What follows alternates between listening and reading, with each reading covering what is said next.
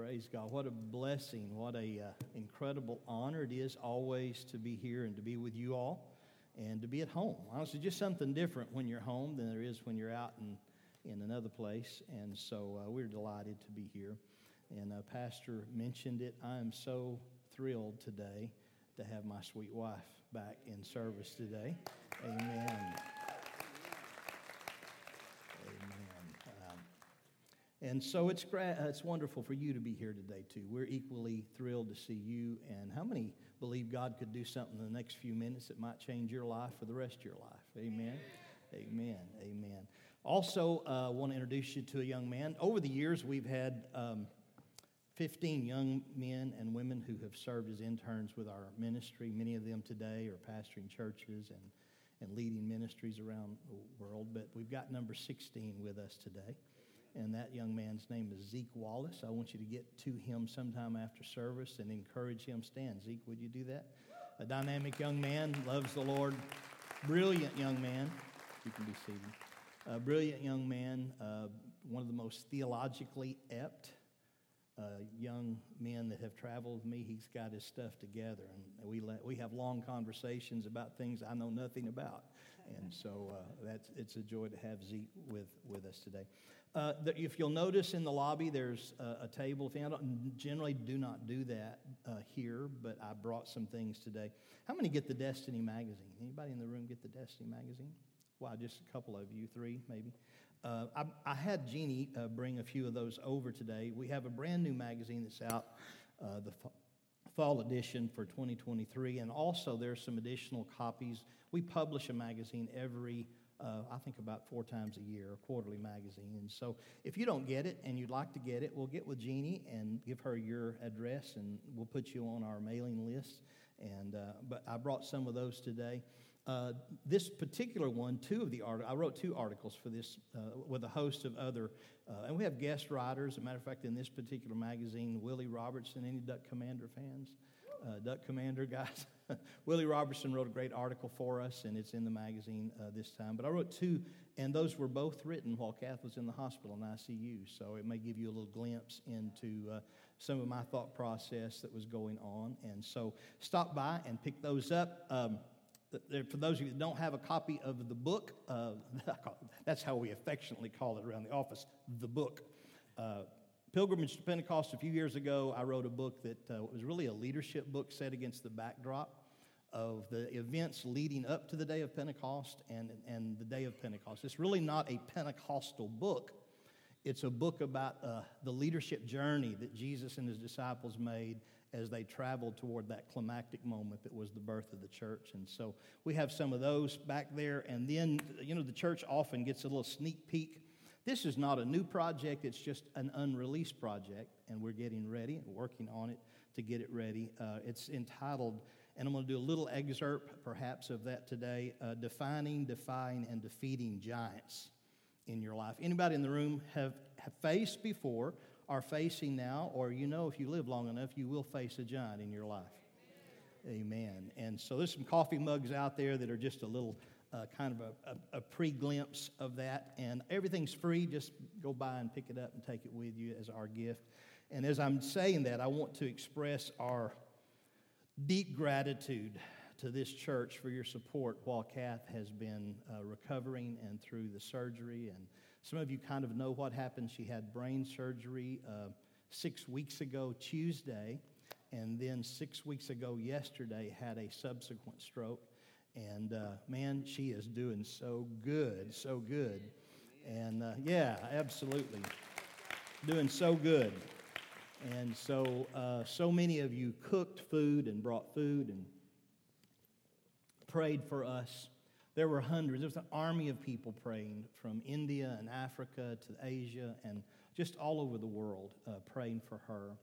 And we stood on those prayers, didn't we, Kath? And uh, none more so than the prayers of the folks of this church. And uh, I'm going to tell you what, you ladies can cook too, let me tell you. If y'all feel led to just keep that going uh, like indefinitely, about every three days, it'd be great. Just let the Lord lead you. Do whatever. All I ask you, just do whatever He tells you to do, nothing more or nothing less.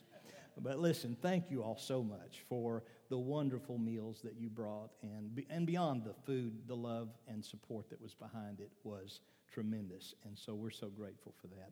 And, uh, and we appreciate it with all of our heart.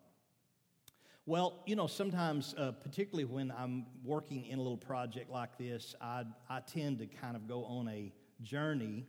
And so I'd like you to take your Bible in your hands, and I want you to open it today to what I'm calling an anchor text. Now, if I was, I gave Pastor a title for my message, and honestly, as I was sitting there and we were in worship, I probably would rename it. Because I named it when I sent the text to him, the name of the Lord. But I think I would rename it uh, today David's Secret. David's Secret. And hopefully that will make sense. So when I get through, you can decide which of those titles would have been more suitable. Uh, the name of the Lord, David's Secret. Uh, I love music. Uh, many of you know over the years, if you've been around me or just stood next to me in worship, that I like to sing and I love music. And uh, I, I, was raised uh, in a pastor's home dad and mom pastored for about 50 years. And, uh, and so uh, while we were doing everything else, as raised as a PK, you do everything. We, I mean, I cut the grass, clean the toilet, set up the Sunday school rooms. You know, if you, there's not a job or a duty, I guess, that happens in a local church that I haven't been part of. But in the process, they were musicians and singers as well. And so music was indelibly imprinted in my heart and in my mind. And uh, I have to tell you that uh, there's a lot of things I love to sing, but some of my favorite things, uh, particularly from a gospel or an inspirational side, are things that are recorded in the scripture. I love singing scripture. As a matter of fact, you wonder how so many of the people in ancient times could quote so much of the scripture. It's because they were taught it in song. Uh, the Psalms were the hymnal of, of the Jews and then eventually the early church. That's what they sang.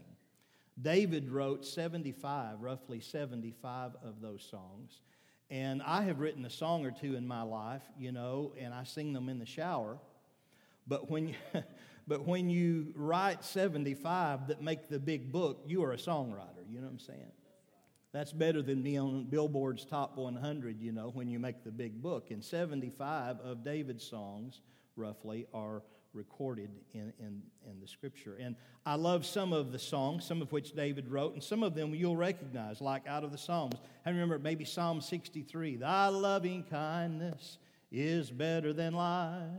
Thy loving kindness is better than life. My lips shall praise thee. Thus I will bless thee. I will lift up.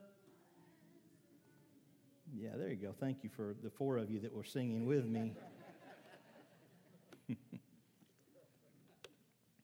How about this one? I will call upon the Lord who is worthy to be praised.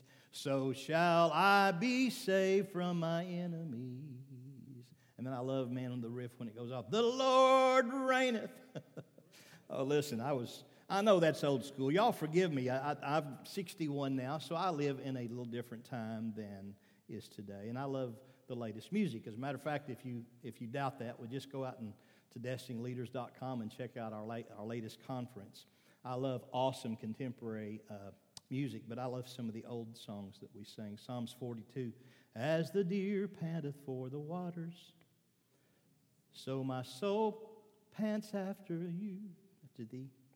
We have to sing some of that in King James English because it doesn't rhyme if we don't. But um, today, the passage I'm going to share with you is also one of those songs. And it wasn't written by David, but I think David had a fingerprint in it. It was written by Solomon, and it's out of the book of Proverbs. If you'll turn to chapter number 18,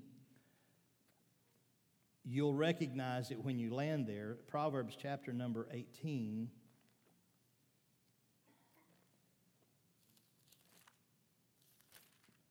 Verse 10.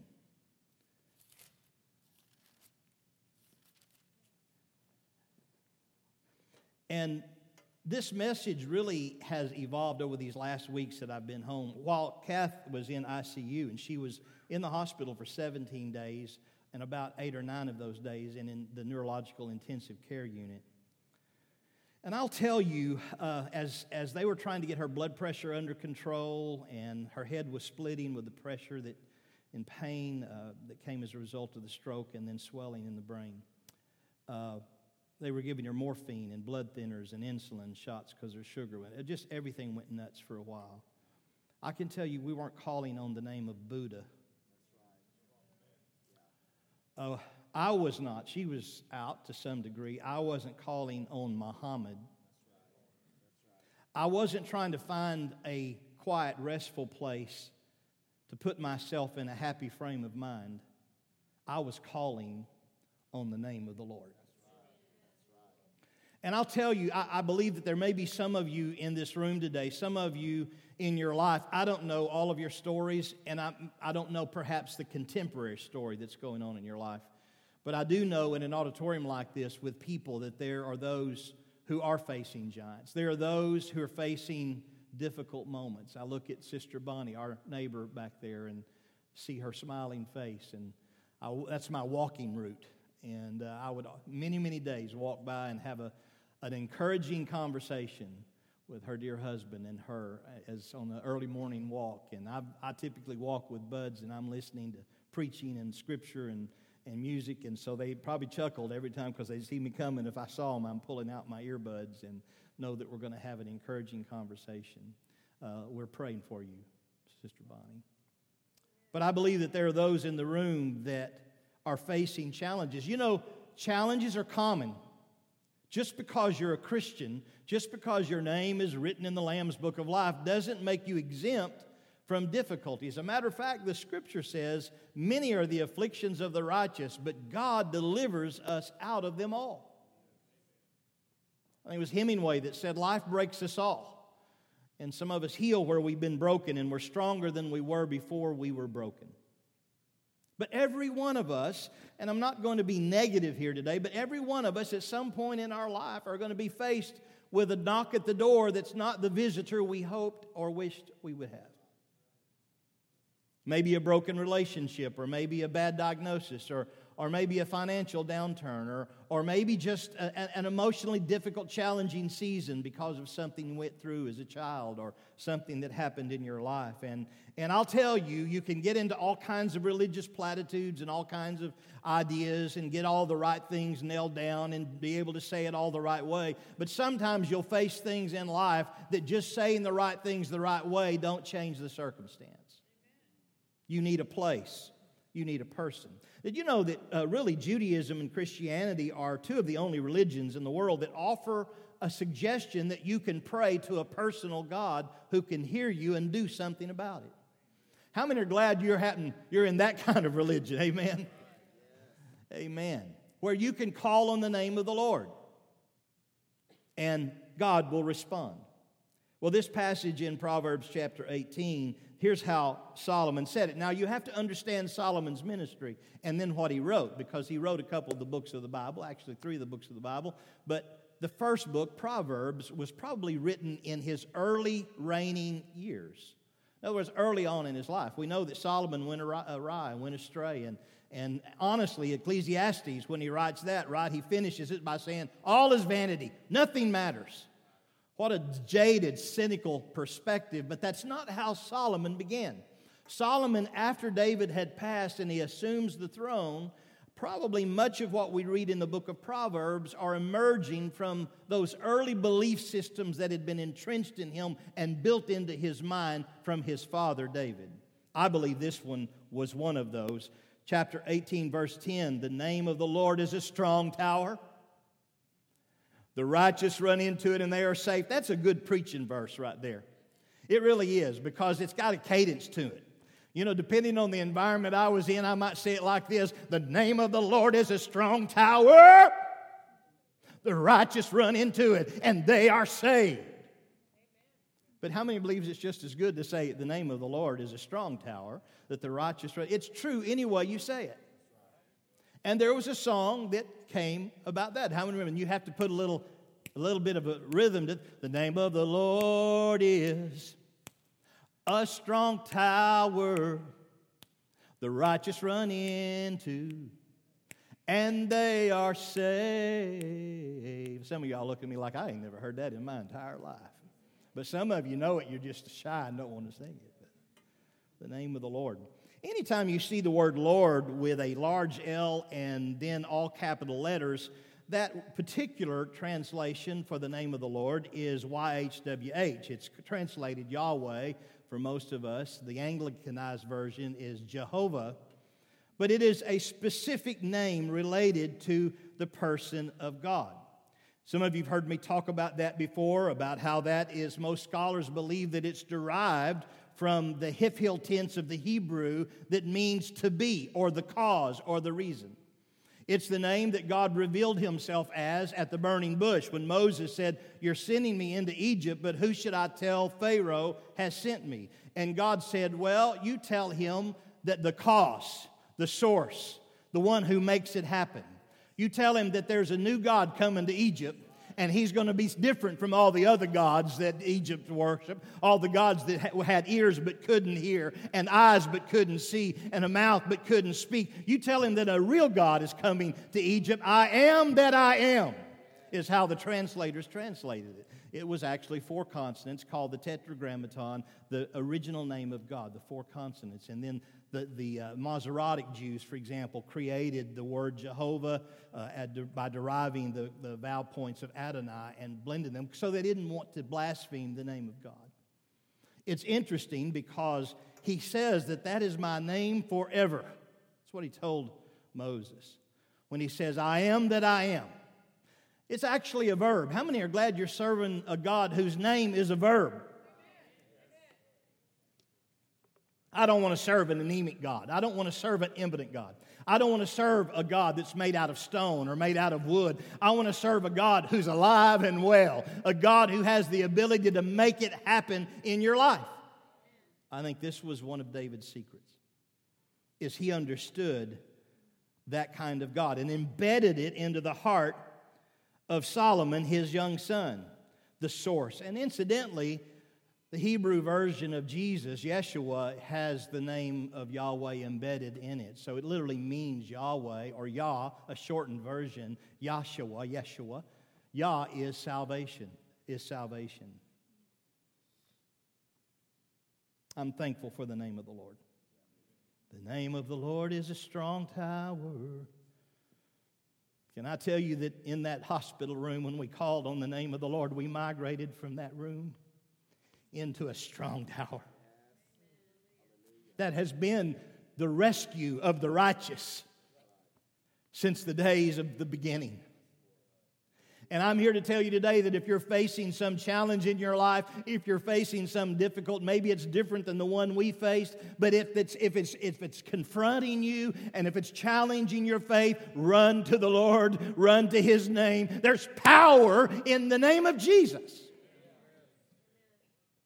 It's not just a theological concept, it's not just a clever idea.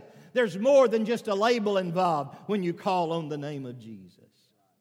And I think David had come to understand that.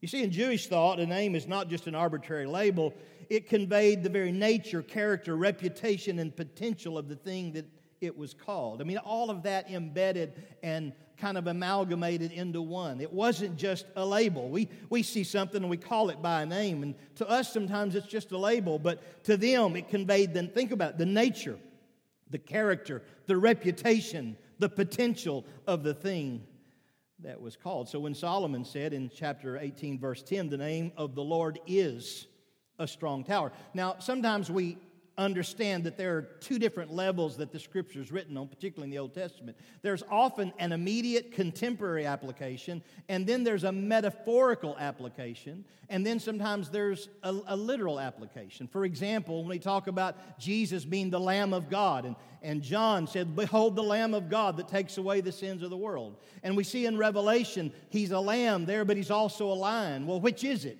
Well, it's actually neither. He's not a literal lion. He operates like the lamb. It was his blood that would do what the lamb simply was a picture and a shadow of what would come in the person of Jesus Christ. Uh, the bush, when the bush spoke to Moses and the, the fire was burning, God's not a bush, but yet metaphorically, we talk about the fire of God and the bush that was on fire that wasn't consumed.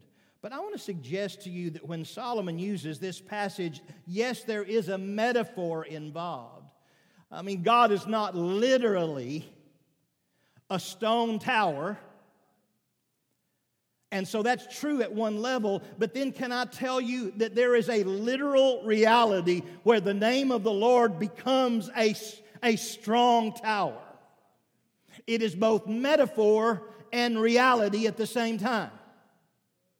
And you, if you've only known it metaphorically, if you've only know it, known it theologically, if it's only been something from a Bible study or some preacher like me was preaching to you, then you're missing the greater impact in your life because the name of the Lord is more than a byword and it's not a cuss word. The name of the Lord is a place that you can take refuge when the storms of life are coming your way.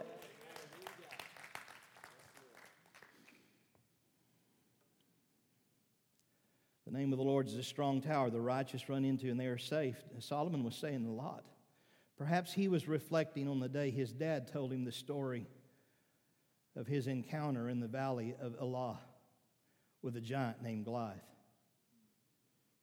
David couldn't escape to some fortress. He couldn't escape to some stone tower. In chapter 40, I mean chapter 17 of 1 Samuel, verse 45, David says it this way Then David said to the Philistine, You come to me with a sword and a spear and a javelin, but I come to you in the name of the Lord of hosts. Can I tell you that when David ran into that valley, he was running into the strong tower of the identity of God?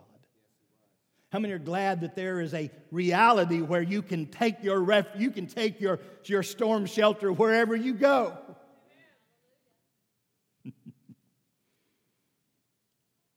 The God of the armies of Israel, whom you have defied. And then I love I mean, how bodacious David is. Verse 46 This day the Lord will deliver you into my hand. I mean, Goliath, you know the story. Goliath's big and tall, David's ruddy and small. This is, he's just been anointed king in the chapter before.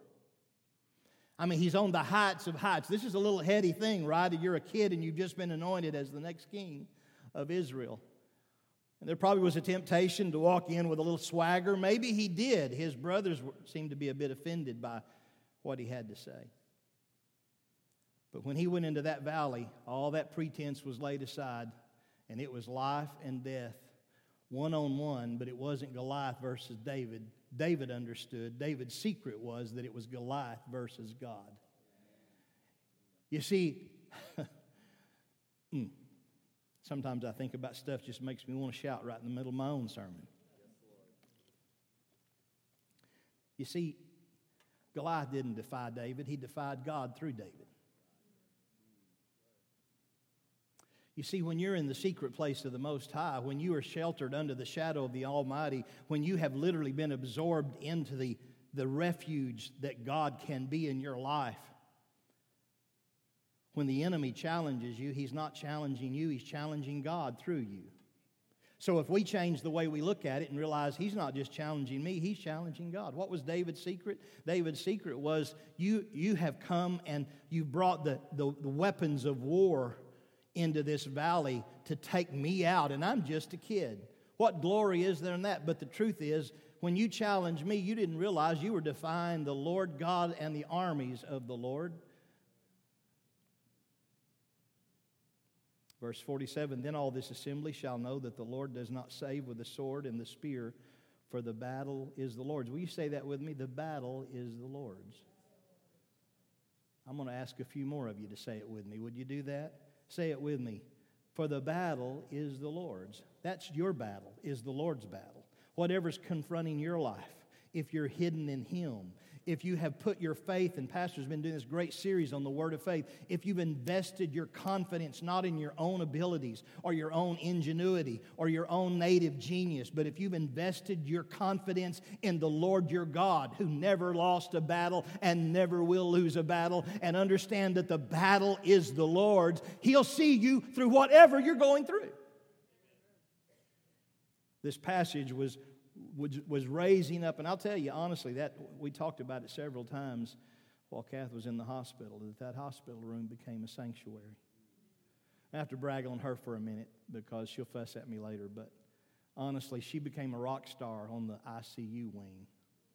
All those nurses were competing, probably, I don't know this to be true, but they were they all loved taking care of her. One of them came in and her shift was starting in the dark, and it was dark, and, and I was sitting there by her bed, and she walked in the room, and, and I greeted her and said hello to her, and she looked over at Kath, and she said, I've heard of her. yeah, she ministered to everybody that she had an opportunity to minister to. Shared, she prophesied to one from the throne.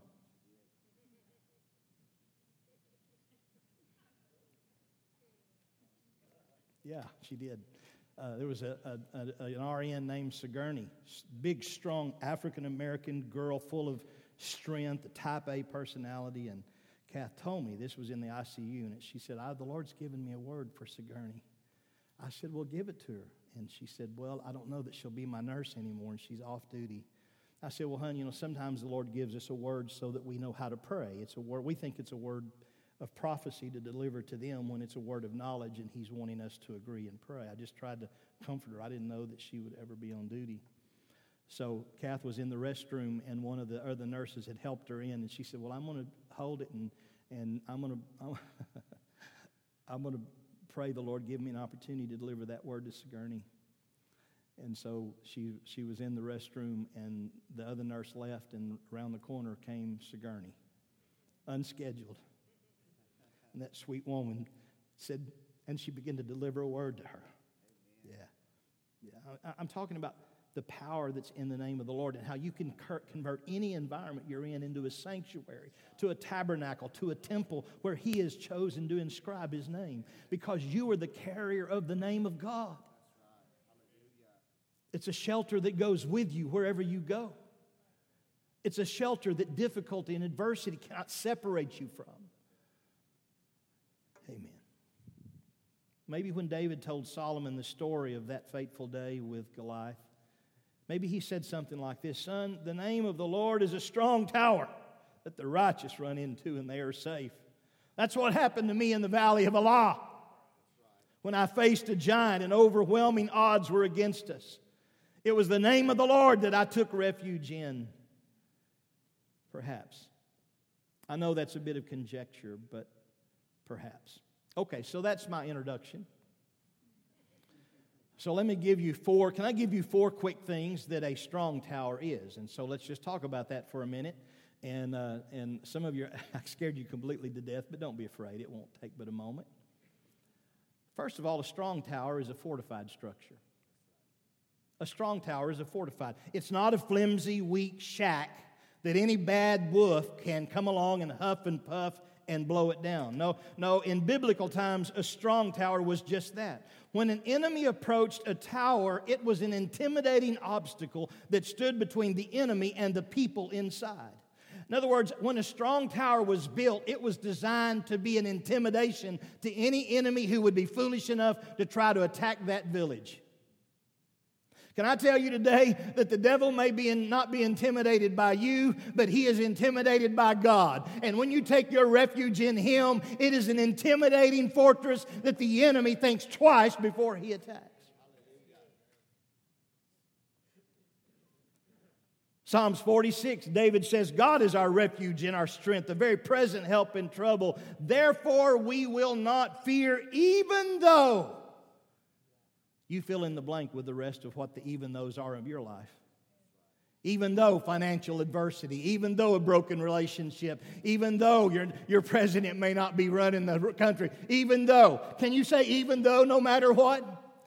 God is our refuge. Our hope's never been in Washington. It's never been in the White House. It's been in the, the holy house. It's been in the house of heaven. That's where our confidence is. That's where we place our trust. A strong tower is a fortified structure. The second thing about a strong tower is a strong tower is a high and elevated place so as to be out of reach. It was designed to be inaccessible during attack. And Psalms 91 comes to mind. I mentioned it in passing earlier. He that dwelleth in the secret place of the Most High shall abide under the shadow of the Almighty. Can I tell you, the shadow of the Almighty is a high place? It's a high place. It's a place that removes you from the enemy's reach.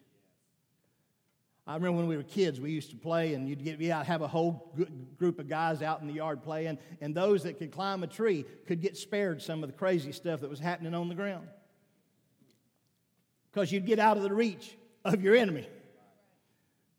See, the enemy can be present, but if the enemy can't reach you, can't do anything to you. Even in the story of David and Goliath, Goliath knew he had to get David within arm's reach. Goliath was a heavy infantry warrior, he was designed for up close combat. David is the equivalent of a sniper.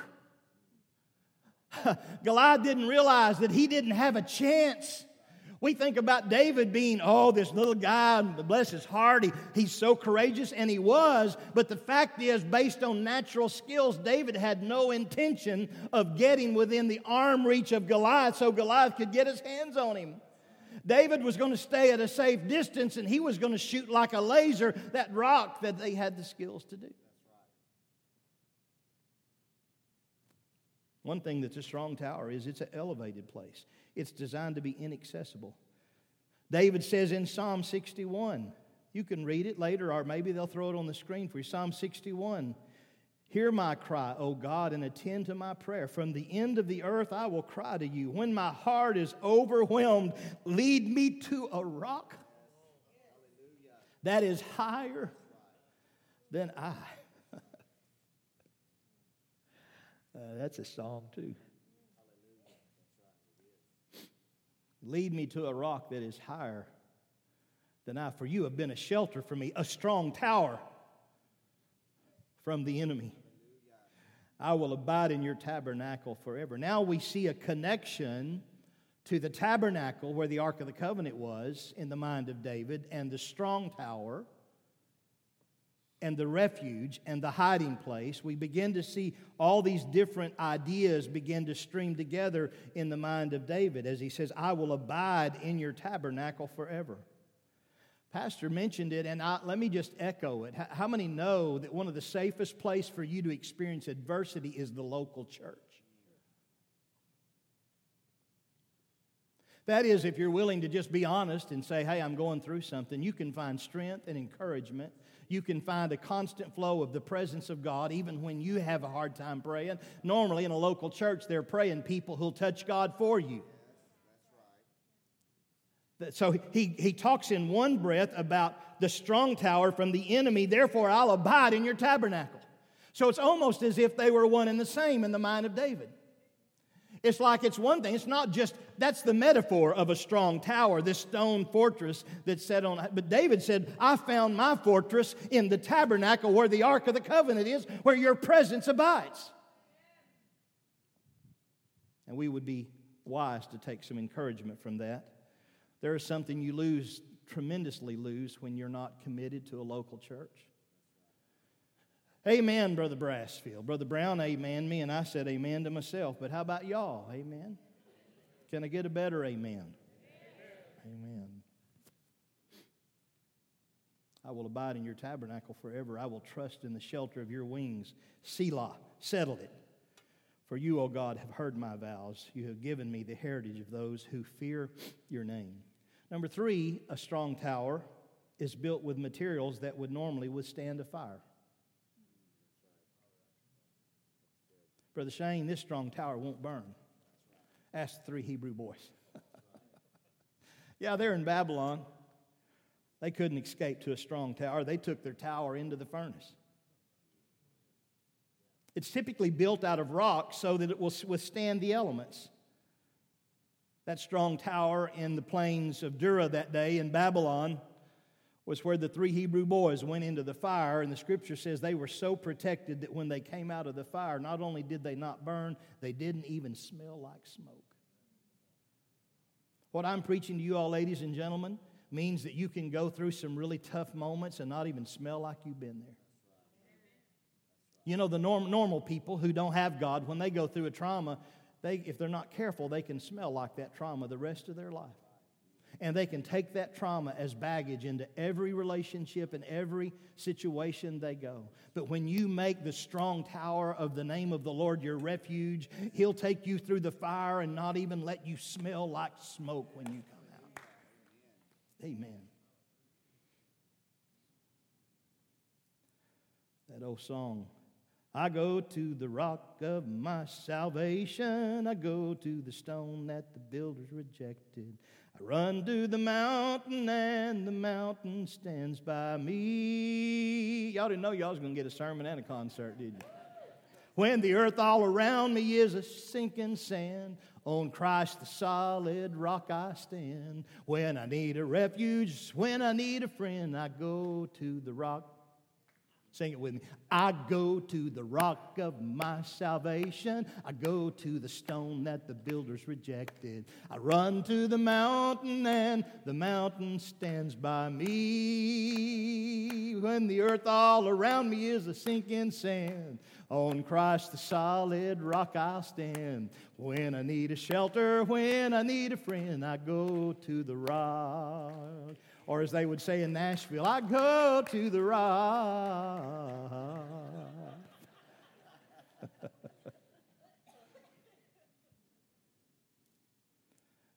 this rock won't burn. We found that, didn't we, Ben?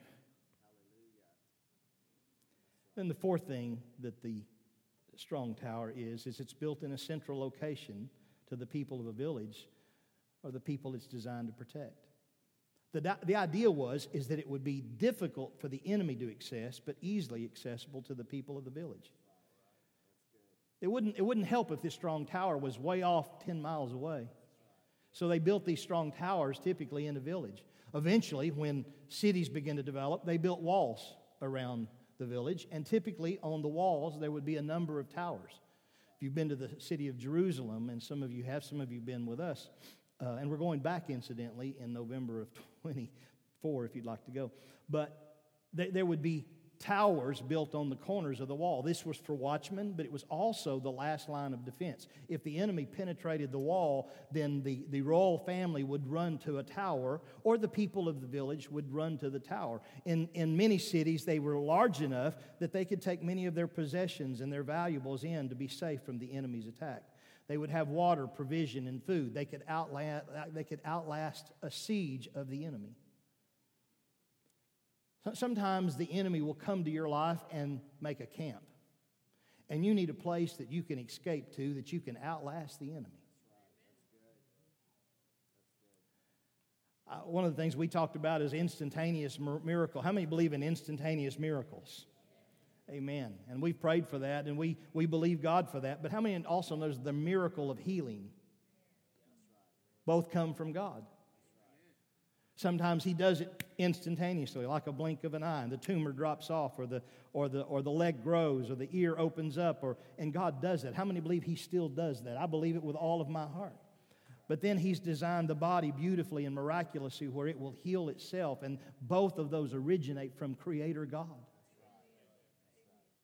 And it kind of teaches us the story that sometimes an enemy will come and won't just run off right away. Sometimes you've got to be able to stay in the secret place for a while. Sometimes you've got to set up camp and eat from the Come on, somebody. You got to be able to eat from what you have stored up. You got to be able to drink from what you have stored up. You got to have prepared for that enemy's arrival so that you got food and water. Sometimes you got to have the word of God hidden in your own heart. You've got to store up supplies of the Holy Ghost in your own, the water of God's Spirit in your own heart, because you may have to outlast an enemy sometime.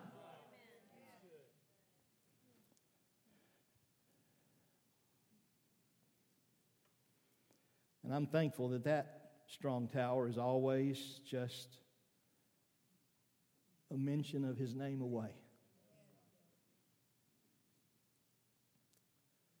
When you whisper the name of Jesus, your refuge comes with you.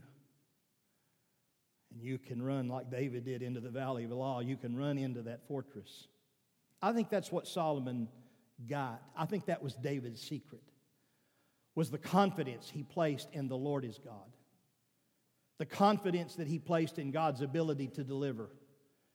He'd been through the battle with the bear and the, and, and the lion. He'd been in the, in the valley with the giants. Then, if you'll look later, it, it's interesting because Goliath didn't, wasn't just one giant. As a matter of fact, there were several in the family. In 2 Samuel chapter 21, you'll read the story of how David was confronted. Sometimes we think, man, if I just have one giant and I get that giant dealt with, it's going to be smooth sailing from here. David didn't have one giant, there were four more. And in chapter number 21 of 2 Samuel, the story is told how David confronted another one of the giant families and had victory. And then there was a moment he was about to succumb to the attack of the enemy, and his friends stepped in and defended David. The famous passage about, You don't come to battle anymore with us, David, lest the lamp of the Lord, the lamp of Israel, be put out. But they gained victory over the entire giant family. And I, I, don't have time, I'm out of time, but can I suggest to you sometimes you need friends who can kill a giant for you?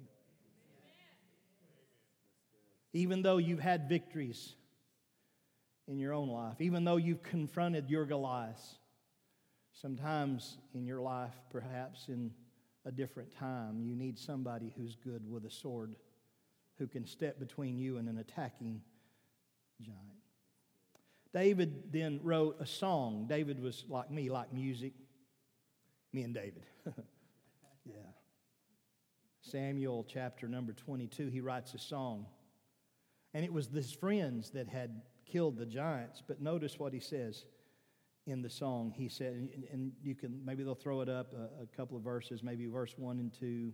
The Lord is my rock and my fortress, my deliverer. Oh, yeah, Pastor, he used you, but it was the Lord working through that was that delivered me. The Lord is my deliverer. He is my fortress. You may have come to my aid, but I was standing in the fortress of the name of my God. He may have used the, the pantry team to put the food on your table, but the fact is, it wasn't the pantry team. You were hidden in the, the fortress of your God. And then another song emerges. It's in the same song, but we've captured it. I will call upon the verse 4 I will call upon the Lord who is worthy to be praised. That's where that song comes from. So shall I be saved from my enemies. We all face calamity, challenges, and giants. And it seems like everyone's running from something these days or from someone. But as believers, we aren't running away from anything, we're running to something. We're running to someone the Lord. Stand with me, would you? I wished I had time today to take you into Second Chronicles chapter 6. That same Solomon that wrote the passage, The name of the Lord is a strong tower that the righteous run into and they are saved, who'd learned from the psalmist of Israel, who said, I will call upon the name of the Lord who is worthy to be praised, so shall I be saved from my enemies had built a house. And in the building of the house, the temple, we call it Solomon's temple, if you'll analyze it, you'll find out that 13 times in the story, I think it's 13 times, Solomon suggests that the significance of that brick and stone building wasn't in its strength, but in its name. 13 times he suggests that God had chosen to inscribe his name in that temple. They dedicate the temple. The Holy Spirit falls in the outer court. All the priests are prostrate before the Lord. Nobody can work, nobody can serve. The cloud of the glory of God fills that place. And Solomon dedicates that temple. He goes through all these criteria because he knew his congregation if you read it, he'll say, God, when they sin and fall short of your glory and make a stupid mistake, well, you hear from heaven your dwelling. He said, I know I built this house, but I know this house can't contain you. How much less can even the heaven of heavens contain you? But I'm just asking you to use this as a fortress. This is a place where you put your name. This is a place of refuge for your people. So that whatever's going on in their life, if they will get to this place that bears your name and call upon your name, will you hear from heaven? And he goes through all these criteria. When they sin, when they are taken captive by an army because they have failed and sinned against you, and even in a foreign land, if they get their bearings and they turn and they face the temple that bears your name. That's why Jews still turn to the east and pray, because of this prayer of dedication that Solomon made. When they call on your name, repent of their sins, and confess your name toward this place, will you hear from heaven your dwelling place? And will you restore them and deliver them? The service finishes with that great prayer of dedication. And then, Pastor, you know the story. God appears to Solomon in the night. And he says, You're right. I have chosen this house as a house of sacrifice and to inscribe my name. And perhaps some of the most famous passages of Scripture in the entire Bible, he says, If my people who are called by my name shall humble themselves and pray and turn from their wicked ways, then I will hear from heaven my dwelling place, and I will forgive their sins, and I will heal their land, and I will deliver them. And God made an eternal covenant that He would always watch His name so that He would never miss a prayer prayed in that name. Listen, God swore an oath that He would never miss a prayer prayed in that name. You may not feel it. The prayer team you're a part of might not feel it. But when that's why we say when we come together in the name of Jesus Christ.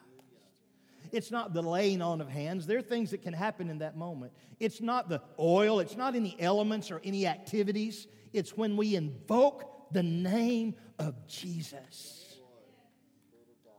that miraculous things happen. And, I just have to ask you as we finish this service what are you running from? What, what, what is the bad news you've got? What, what is the giant that's confronting you today? What are you tired of fighting with? Are you tired of fighting your own battles? Have you had enough of your own plans? Then let this simple message today be an encouragement to run to the rock that's able. Would you bow your heads and close your eyes all over this room?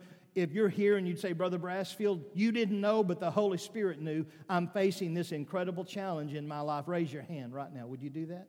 I'm facing an incredible challenge. I see that hand anymore, I see that hand, that hand, that hand, that hand, that hand. I'm facing a giant. That hand, that hand, that hand, that hand, that hand. Come on. Yeah. Anybody else? I see those hands. You can put them down. Thank you. I see your hand. Just giving a moment for just a little transparency between you and God. I see your hand. I'm not saying you're lost, I'm saying you're fighting a battle. Anybody else? Here's what I'm going to ask you to do. I'm going to ask you just to step out in the aisle where you are. You don't even have to come up front. If you want to come up front, that's fine. Come up front. But step out into the aisle. If you raised your hand and you're fighting a battle, Step up. Just step up, step out, whatever. I will call upon the Lord, who is worthy to be praised. So shall I be saved from my enemies. Come on, step out. Step out. Just wherever you are, step out. Mm, I will call upon the Lord, who is worthy to be praised. So shall I be saved from my enemies.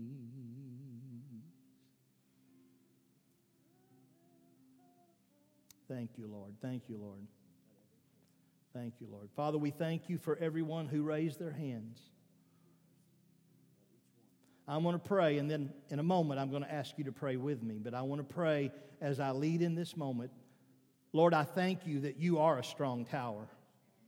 I thank you, Lord, that you are our refuge. I thank you that you are our strength. Lord, for everyone who feels like they've expended all of their energy and gone the last mile of the way, I pray that you, by the Holy Spirit, would come right in this minute and fill them with your power and strength. Refresh them. Refresh them in the name of the Lord. God, I pray for everyone who's fighting a battle, a relational enemy, God. I pray that you would make a way where there seems to be no way. Lord, for those in this room that are facing Red Sea moments, and Pharaoh is, feels like he's barreling down on, on the, the behind them, God, I pray that you would cause the great wind of your spirit to blow a hole in that water. Lord, for those that are needing a word from you and they've sought you and it seems like the heavens are brass, I pray, God, that you would ignite a bush that burns and does not consume, God. And Lord, for those who have hung their harp on the willow branches and they've been through some trauma or something and they've lost their song, I pray, God, that you would restore unto them the joy of their salvation and help them to place their confidence in you, oh God. Put a song in their heart and let them receive the strength of the joy of the Lord. I want everyone who stepped out or who's up front, I want you to pray this confession, this prayer of confession with me right now. Would you pray this prayer? Lord Jesus, you are my hiding place. I take my refuge in you. You are my strong tower. You are my protection against the enemy. From this day forward, I put my weapons down and I pick up my praise.